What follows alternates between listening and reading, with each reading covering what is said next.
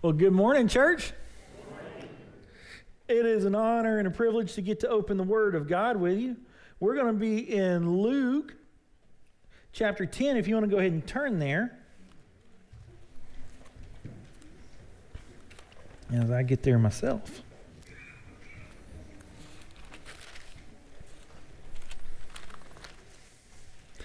And we're continuing our series this morning for Christmas, God Among Us. And what we're going to see in the text this morning is that God among us, He brings rest. So let's pray and ask the Lord's blessing on this time, and then let's dive right in. Lord, I pray that you would open our eyes to your truth. I pray that you would speak to our hearts. God, in what we need to repent of, as you reveal it, I pray that we would be quick and that we would we would just with open hands give it to you. Lord, please lead us by your spirit in Jesus name. Amen. Well, Christmas is upon us. Does it feel frantic yet? Do you feel this emotional and spiritual exhaustion yet? the month of December, it's crazy.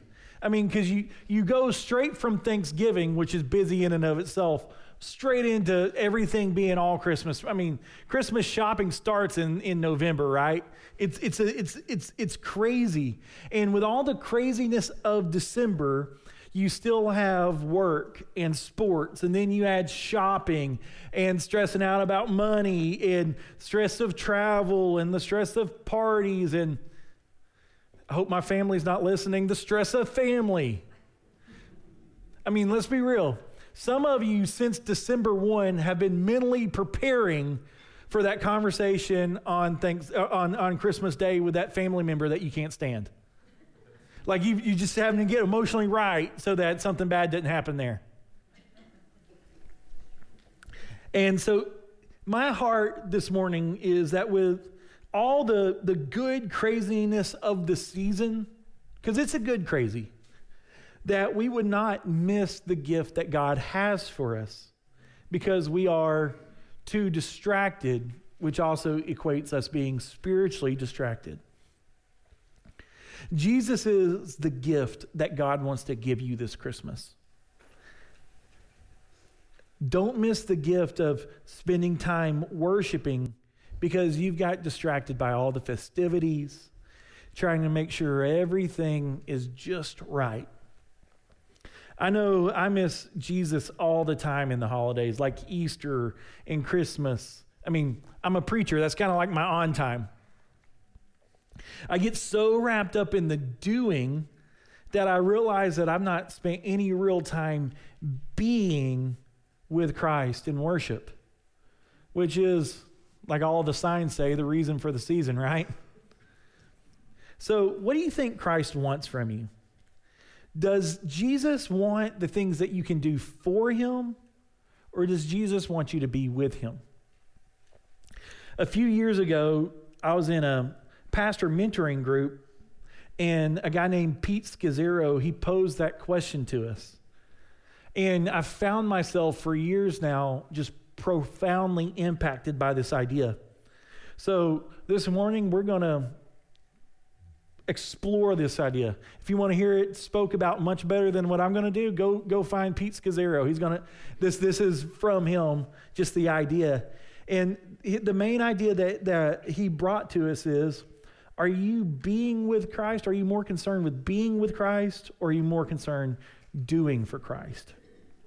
And when he posed that question, at that moment, I realized that my life was out of balance. And I was much more concerned with my doing for Jesus than my being with Jesus. So here's, here's the truth the things that we do for Jesus should be an overflow of the time we spent with Jesus. And I believe that's the answer to why sometimes when you serve, it kind of feels empty and it's you find yourself frustrated and it's because your service was never meant to satisfy your soul Only Jesus satisfies. Service doesn't satisfy the soul. Only spending time with Jesus satisfies the soul. And this truth is one of the greatest gifts that I know that I've received in a long time, and I pray that it would be a gift to you this morning. So, what do I mean by being? Being with God is spending time in prayer and in the Word, and this is a weird one for all of us, in silence. Being is enjoying intimacy with our Savior, and being with Jesus is the way that our souls are filled up. Doing is the things that we do for God. But the thing about doing is often in doing, we, we find something we feel is that some, something God would want us to do.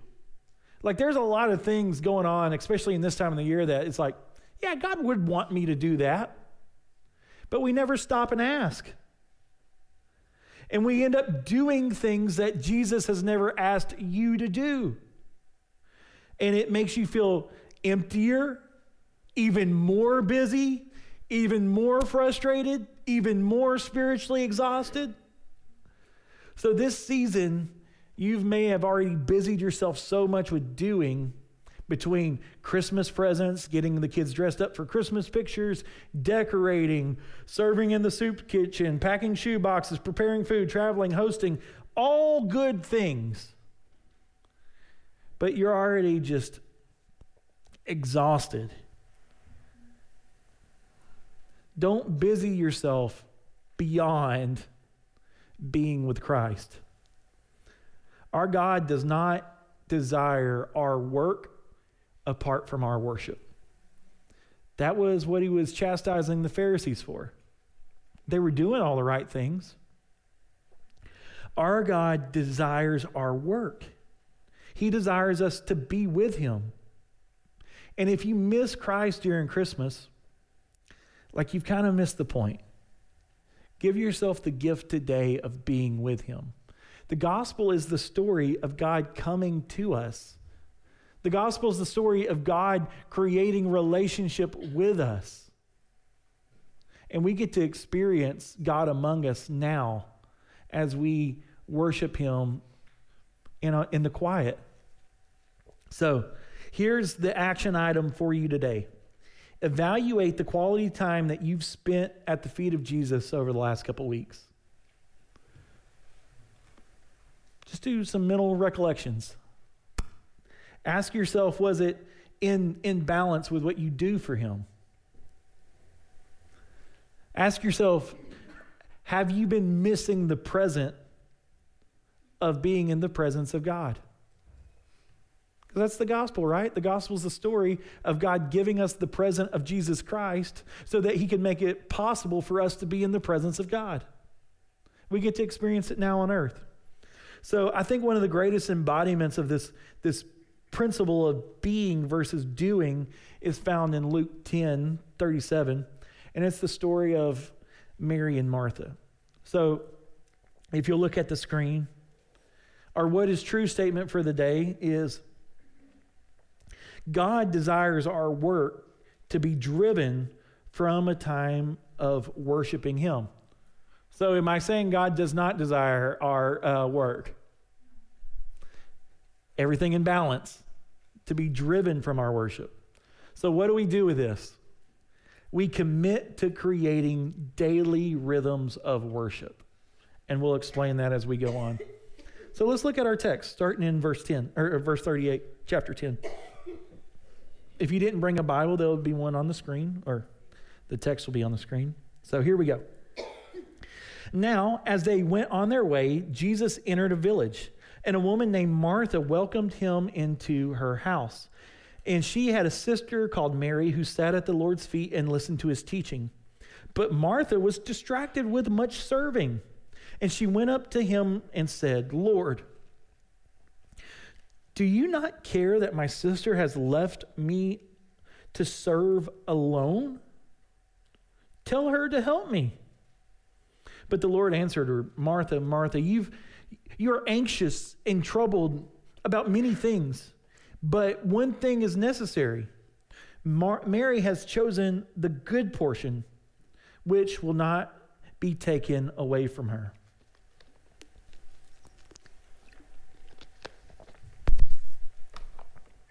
Mary was focused on being with Christ, while Martha was focused on doing for Christ. So let's look at verse 38, and we're going to find a little background, a little context. So Jesus, he comes into this village, and a woman named Martha comes up to him and uh, invites him into her, the, her home where she and her sister lived. And we know from other places in the New Testament that these are the sisters of Lazarus, who Jesus later will raise from the dead. And I'm assuming because of this that these, these Jesus knows these people well. And um, we know from, from Lazarus, the story of his death, that Jesus has a deep emotional connection to this family in a different way than he does with some other people. So he's got a very, in my mind, a very close relationship to Mary and Martha already. And for a Jew, being hospitable was being a big deal. It was, was a big deal. It was a great honor to host a distinguished person in your home. And so Mar- Jesus comes into downtown, and Martha, she jumps at the privilege to serve Jesus and, and to receive him into their house. And we get this, right? So uh, we're like one of the youngest couples in our family. Some of you are, some of you were at one point. And you'll remember, like, when you were the youngest person in your family that was married, if if Thanksgiving or Christmas happened at your house, that means somebody had a stroke, right? Like it because that goes to the most like to to to the ones that are honored, right? That like the matriarch and the patriarch of the families. It's, it's a position of honor for us, even now, to host Thanksgiving to, and to host Christmas. If somebody famous was coming through the town, or we had some um, famous preacher coming to church, like people would be wanting to host that person. We, we get it. That, that's, it's true for us too. So that's what's going on. It, it's there. They receive. They they take this opportunity to have the privilege to have Jesus in their home. So let's keep looking in verse 39 through 40. And we see Martha serves while Mary sits. Verse 39. And she had a sister called Mary who sat at the Lord's feet and listened to his teaching. But Martha was distracted with much serving and went up to him and said, Lord, do you not care that my sister has left me alone to serve? Tell her then to help me. I would imagine at this dinner there's a lot of people. So there's at least 12 plus Jesus. And you know, Jesus always kind of had an entourage following him around too. So there's a lot of people. When you invite Jesus into your house, it's more than just Jesus showing up. So there's all these people in their home that they're now expected to feed. But in the Jewish community, when a person of renown would come to town, though you may not be invited to the dinner, there was an open door policy. Everybody, like you could fit as many people in there as you could. Rapture about to happen. Uh, you can fit as many people in the house as you could.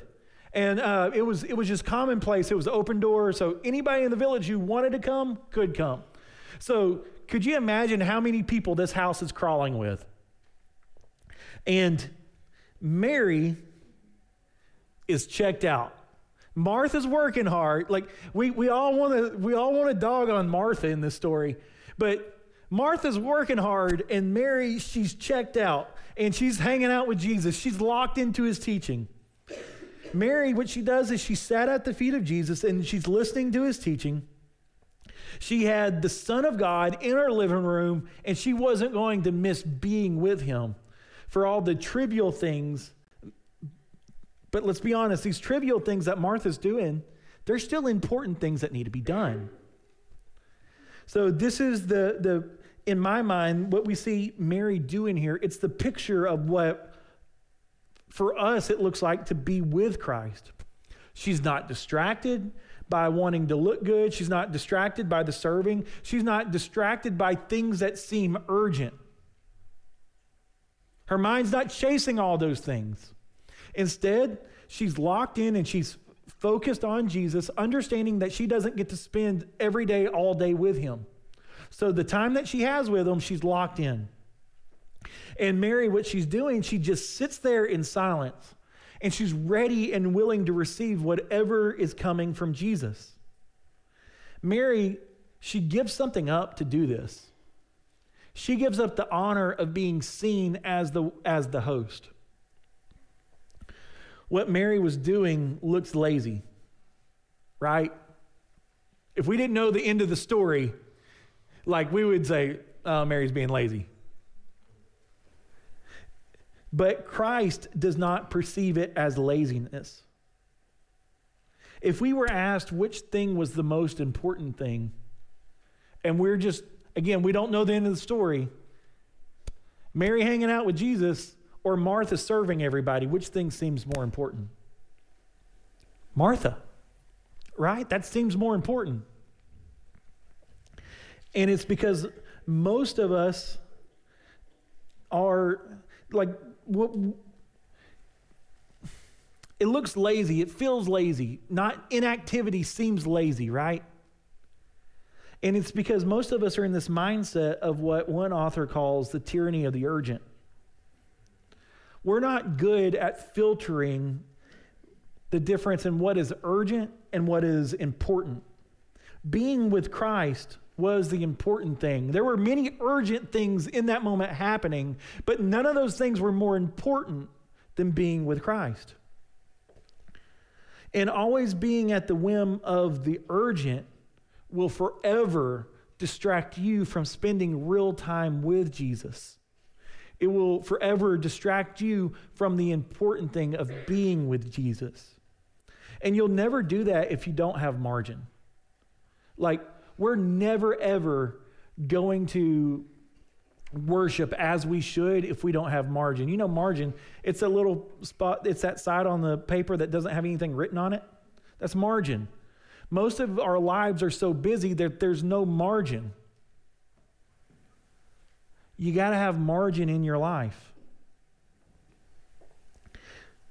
To take this idea further, I would like I would say much of what distracts us from Jesus are things that we feel like would make us look good if we accomplished them.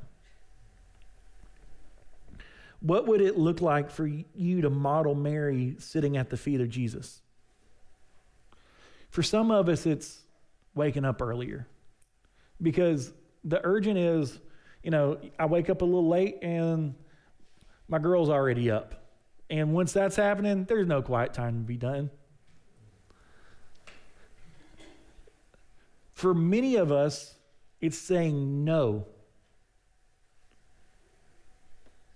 Creating margin to worship for you is going to look like saying no. And you're going to have to say no to good things. Being brave enough to say no will open up your schedule. And here's the thing about no when you say no, it allows you to give your best yes. Think about all the commitments that you have that you're not doing well. It's because you're overcommitted. There's not enough time in the day to execute all the things. And had you said no to some of the things, you would be honoring God in the yes that you give somebody else, but because you'd be fully present and fully being there and fully serving. No will be your best yes because it will create margin.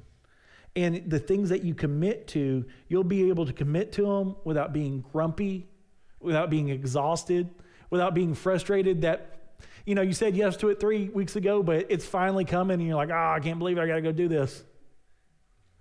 No is a perfectly fine answer.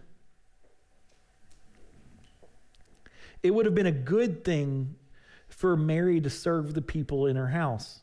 It would have been a good thing for her to put food on the table. It would have been a good thing for her to prepare the drinks. It would have been a good thing just on and on and on and on. I mean, by her, we could argue by her doing all those things, it would have been better because she would have made it to where other people could listen, other people could have been reached, other people could have heard Jesus, other people could have been more comfortable. She would have been blessing Jesus' disciples. But uh, what I want you to understand is all those things are good things. But she got praised because she said no. And she chose to sit at the feet of Jesus. The question you need to ask yourself this morning is what good things do you need to say no to in order that you get to have the present of being present with Jesus?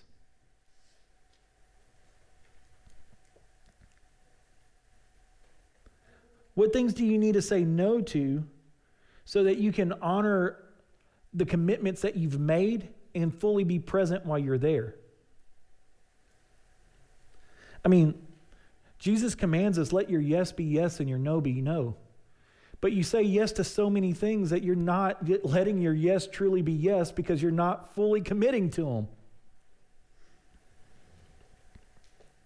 The power of no will give you back your sanity. And look, I'm asking you right here as your pastor, some of you are over serving in the church. You got to say no and back out of some stuff so that you can be fully present in the things that you're doing. And here's the thing at church, we're always begging for more. There's literally like, no matter, we could have everybody in this room serving and we would still need people to serve. You got to say no. There's going to be so many good opportunities. Busyness, I want you to hear this. Busyness is often the enemy of godliness. Busyness is often the enemy of godliness. Godliness is the product of you being with God, and busyness distracts you from being with God. God desires rest for you, not just rest for your body, but rest for your soul. And we need to learn what it means, what it is for us to be resting with God.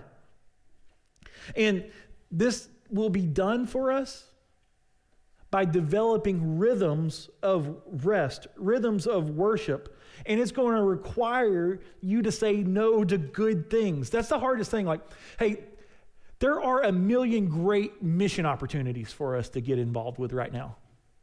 But we can't, if we do all of them, we'll do none of them well. We have to say yes to just one, or just two, or just three. And it's not because we're mad at one of these other things, it's just we can't do everything. You're the same way. You can't do everything, you just have to pick something, and you got to do it wholeheartedly. Developing rhythms of rest is important. And people aren't going to understand when you start saying no to good things. They're going to be frustrated with you. It's okay. They don't pay your bills. It's, it's okay that they're frustrated with you. But worshiping through rest is one of the major themes of the entirety of the Bible. Let's go back to creation.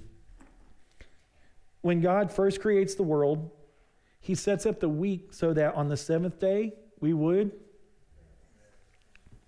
so that we would rest. And by the structure of that story, we know one thing about the creation. The most important thing about the creation story, the way that it all builds, it doesn't build to the things that he creates, it builds to the day of rest. It does. That's the most important thing in that story. God wants those people, God wants us to understand that He does not value us based on what we can accomplish. He's, he, he's made important, of first importance, rest through worship. Then, if you look in uh, Genesis 1 5, it's the first time that we start talking about day and night. It says that God made the day, then God made, made the night. And, but what he calls it, it's very curious because he says, and then there was evening and morning. If we were creating the calendar, how would we create it? As some Westerners who put a prime on getting things done morning and night. It's set up. God's calendar is about rest first, and that your rest would be overflow into work. That your rest would be an overflow into doing.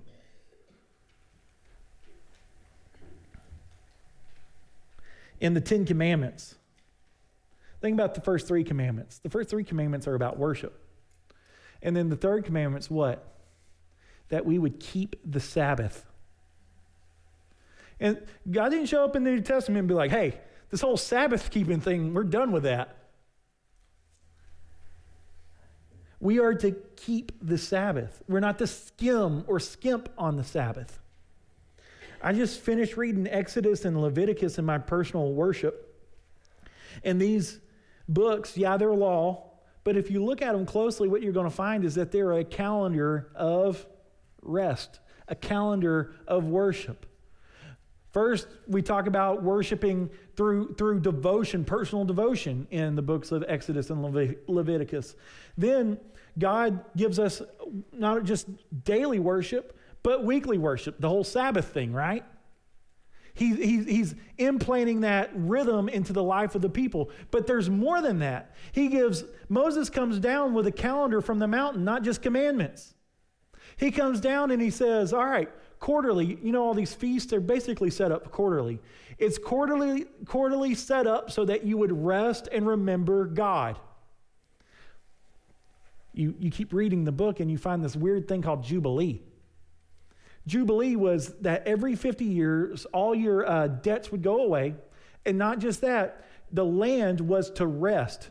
For the two years preparing for Jubilee, you couldn't work the land the year of Jubilee, so you had to be preparing and storing things. So, God, in His calendar that He gave us, once every 50 years, they were to totally rest from work.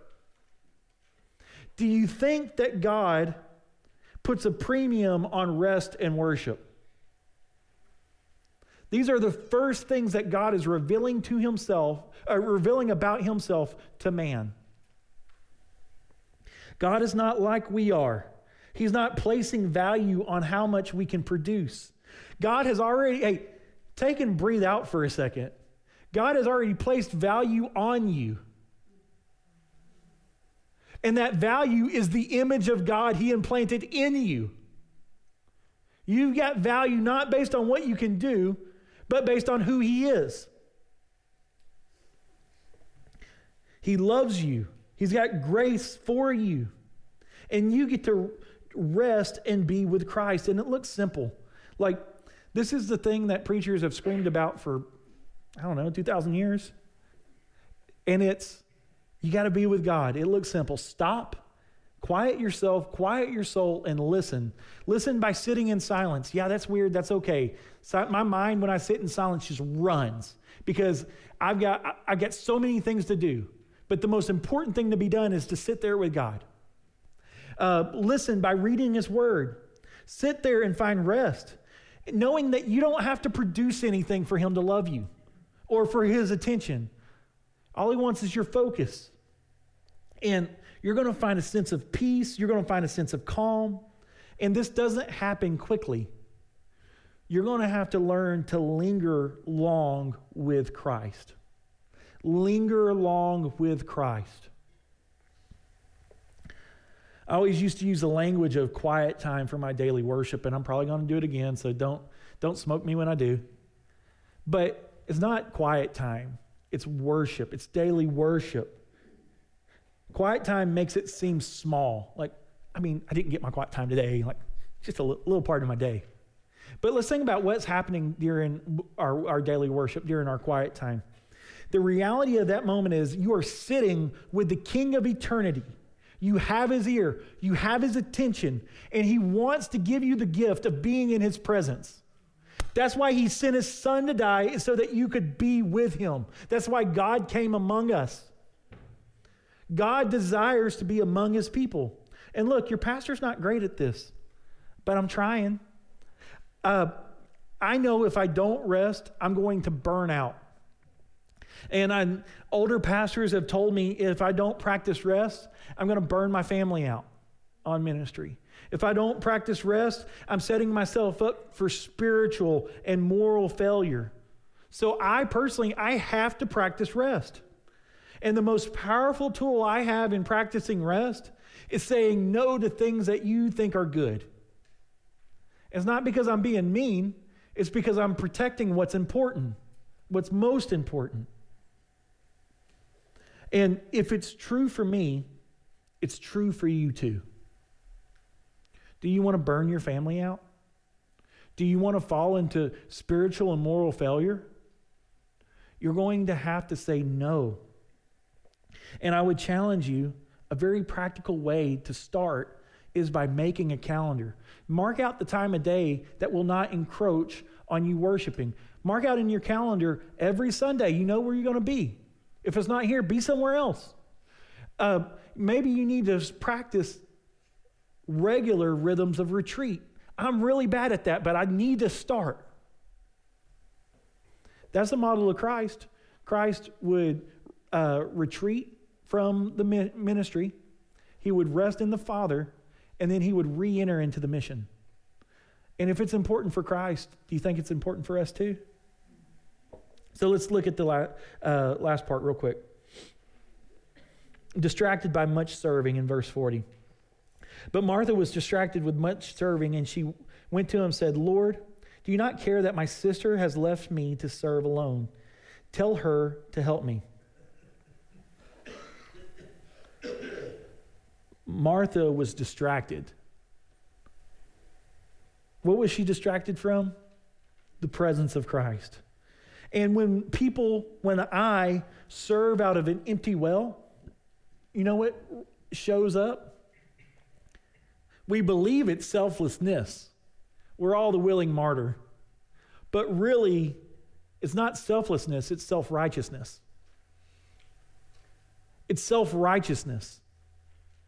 Martha's service of doing was out of balance with her being with Jesus. Instead of it being an overflow, what happened?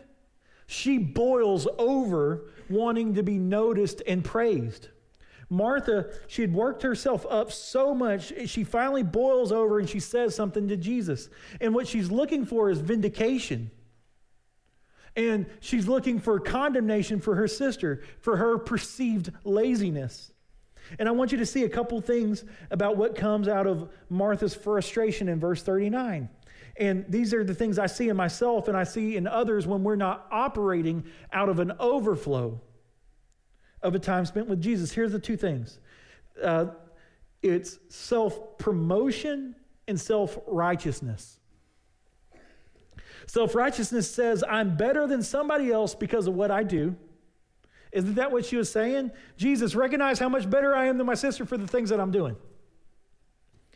Martha's so worked up that in her self righteousness and in her self promotion, she makes an allegation against Jesus. She makes an allegation against his goodness and she makes an allegation against his justice. She says, You don't even care. He did, Jesus, you don't care about the injustice being done to me by my sister. Self righteousness will blind you from the truth of the situation. Self righteousness will blind you from the truth of the situation. Think about uh, when we get a little hot and bothered and we begin to relive the situation with our spouses on the drive back from church or from our family's house. How often do we see where our possible wrong was? That self righteousness, it just, it completely blinds and shrouds the reality of a situation. Martha even demands, she demands Jesus to command Mary to help. Self righteousness makes us awful big for our britches. And when you are serving like Martha, and your service is disproportionate to the amount of time that you're spending with God, your outlooks, your outlook on others will be skewed. But not just that, her outlook on, on Mary is clearly skewed, but who else was it skewed towards? Jesus. Jesus does not want what you can do for him. Jesus wants you. He wants you to spend time being with him in his presence in silence and meditation, reading the word. These are the things that will fill you up. And being full should drive us to service. On the cross, Jesus did not purchase our slavery. On the cross, he didn't purchase our service. On the cross, he paid our pardon so that we would be his prize. You and I, for some crazy reason, flaws and all, are the prized possession of God. And God moved heaven and earth so that he could be among this people. Heaven is us being with God, and we get to experience and we get to taste heaven now on earth. He does not want what you can do for him. That's opposite of the gospel. The gospel is all about what he did for you so that you could be with him, both now and in eternity. And we have to learn to linger with him. Heaven is us being with God. And we get to taste heaven here on earth. We get to, as Jesus said, we get to participate in the good portion. Jesus desires us for all of eternity. This is the message of the gospel that the God man came to earth, died for our pardon, so that we could have eternal life. And eternal life is being with God. If you believe that God's love for you is contingent on your performance or what you can do, you've totally and entirely missed the point of the gospel. And what you're preaching to yourself, and by living this way, what you're preaching to the people around you is a different gospel than what Jesus himself preached. Jesus, his work brought rest to the world. It's Jesus has done all the work required for us to be with him in heaven. We get to rest from the spiritual weight of bearing our own sins. We get to rest from the worry of wondering if we've done enough to go to heaven. And one day, we will get to rest in, in the arms of our Savior in eternity. Jesus brought rest. Do you see that rest is the, one of the major themes of the Bible? He's bringing uh, an ultimate Sabbath rest when he comes and makes all things right.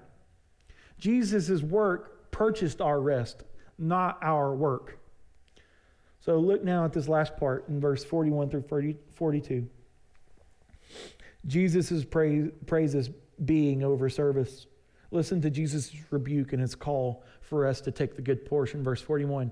And he answered her, Martha, Martha, you are anxious and troubled about many things, but the thing that is necessary, Mary has chosen the good portion, which will not be taken away from her. Martha's misery was totally self inflicted. She had become anxious and frustrated. She had filled her time with things that the Lord never asked her to do. And because she filled herself with all these good things, she was unable to be with Jesus.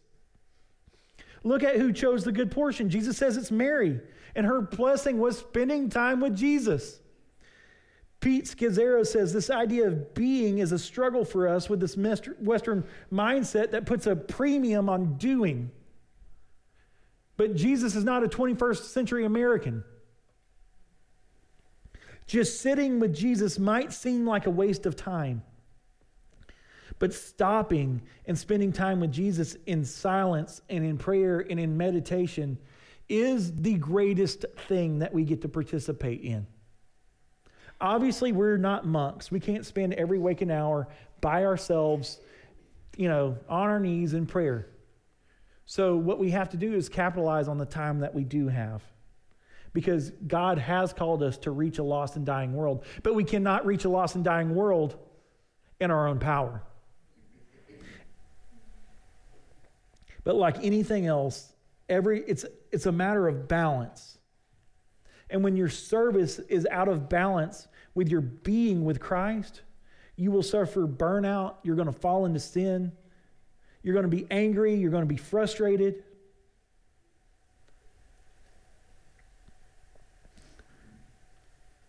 Jesus, like I said earlier, he practiced this himself. So you'll see in the story of when Jesus feeds the 5,000, you know what he did before that? He got away. Then the crowd showed up and he did a miracle. Then you know what he did? He got away. There's model after model after model of Jesus resting first, Jesus slipping away to be with the Father so that he could go and then do the work. You remember what Jesus did the night before he was executed? What did he do? He slept, slipped away to pray, to prepare to face the cross. We sit here and we see this pattern all over the Gospels of retreat to the Father finding spiritual rest, and his reentry into the world to do a ministry. And we acknowledge that the Son of God believes that he could do nothing apart from the Father. But when it comes to us, we feel like we can conjure up en- enough strength in our own will to do these things. This church is a functional atheism. And this is a functional atheism I find myself in all the time. It says, I can do all these actions and I don't need God to do them for me. I don't need God to do them through me. We, we all sit here and believe. We, we know, right? Because Jesus said it apart from God, we can do nothing. But then we try to do all these things apart from being with God, abiding in the Spirit. Jesus gave us the model. And the model is us first going to the Lord and then moving to service. Here's a little checklist I want to read real quick that Pete Scazzero gives to see if your service, if your doing, is out of balance with your being. So I'm going to read them slow. The first one this is me all day. You avoid silence, and when you're quiet, your mind constantly races. You skim or skim, you skip or skim on Sabbath. You're constantly in a hurry. You position yourself so that others will think well of you. You say yes when you'd rather say no. You are resentful and tired because you regularly try to do it all. You have a little mindfulness of delighting in Christ's love during the day. You're often unaware when your body's full of tension, because we are both body and soul. You have little or no awareness when you're having an overreaction.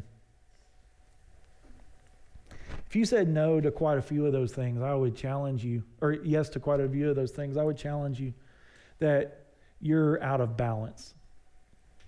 But how does, how does Jesus identify himself first in the Bible? You know the first things that he says about his own nature? He says, I am gentle and lowly in heart. He is not in heaven staring down his nose, ready to smite you. Our Jesus is kind and gentle. One of the Old Testament prophecies talks about he won't even uh, a, a, he won't even bruise a broken reed. He's gentle. And he's not here to beat you up for what you're not doing, but he's calling you to repentance. And when you repent of, of trying to do it all yourself, what you're going to find is a Savior who's close, he's near, and he's ready and willing to be with you. Not, he's not going to reject you. If you're here today and you don't know Jesus, I'd love to have a conversation about what it means to follow Jesus. I'm going to be standing right here. Brandon's coming forward to, to lead us in a final song. And use this time to reflect on what the Lord's calling you to do and maybe some of the things that you might need to say no to in the coming weeks. If you will, bow your heads with me.